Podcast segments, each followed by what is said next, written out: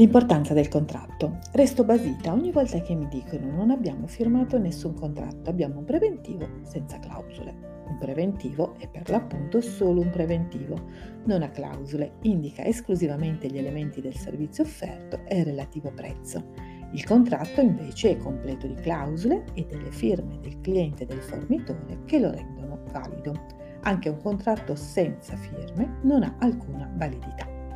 A cosa serve il contratto? A tutelare le controparti, tutela sia il venditore sia il cliente e non importa se l'oggetto in essere è un servizio o un bene. Un contratto non deve essere lungo 200 pagine, non deve essere scritto in minuscolo o in un linguaggio incomprensibile. Deve essere breve, conciso, chiaro, molto chiaro, di facile comprensione e non dalla dubbia interpretazione. Personalmente non lavoro mai senza contratto, nemmeno per incarichi molto piccoli. Il contratto mi tutela mi tutela in caso di inadempienze da parte del cliente, mi tutela in caso di eventi improvvisi di cui non ho colpe e allo stesso tempo tutela il cliente.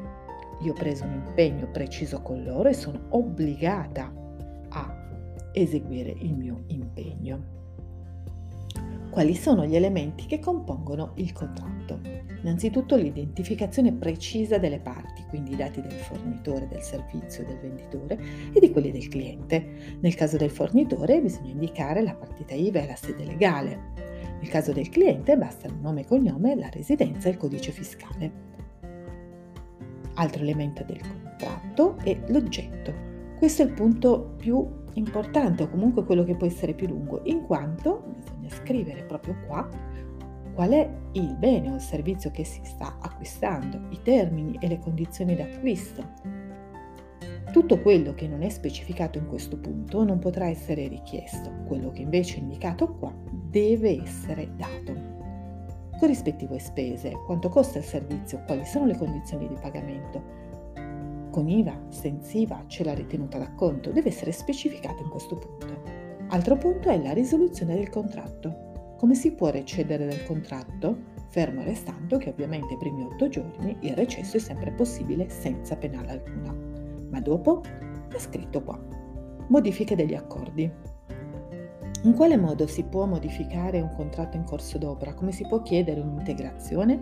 Anche qui va specificato in questo punto. Un'altra parte importante è l'elezione del domicilio, dove si possono inviare le comunicazioni ufficiali perché abbiano valore, e la competenza territoriale, che è il luogo in cui viene specificato quale tribunale potrà intervenire in caso di controversia. Il mio contratto? Chiaro, trasparente, cristallino, al punto che in realtà lo puoi trovare facilmente sul mio sito www.comeneisogni.com. Se guardi in alto a destra trovi una lentina, prova a scrivere condizioni contrattuali. Vedrai che lo trovi. Ci sentiamo presto. Un caro saluto dalla tua wedding planner di Torino, Barbara Pantano di Come nei sogni. Ciao!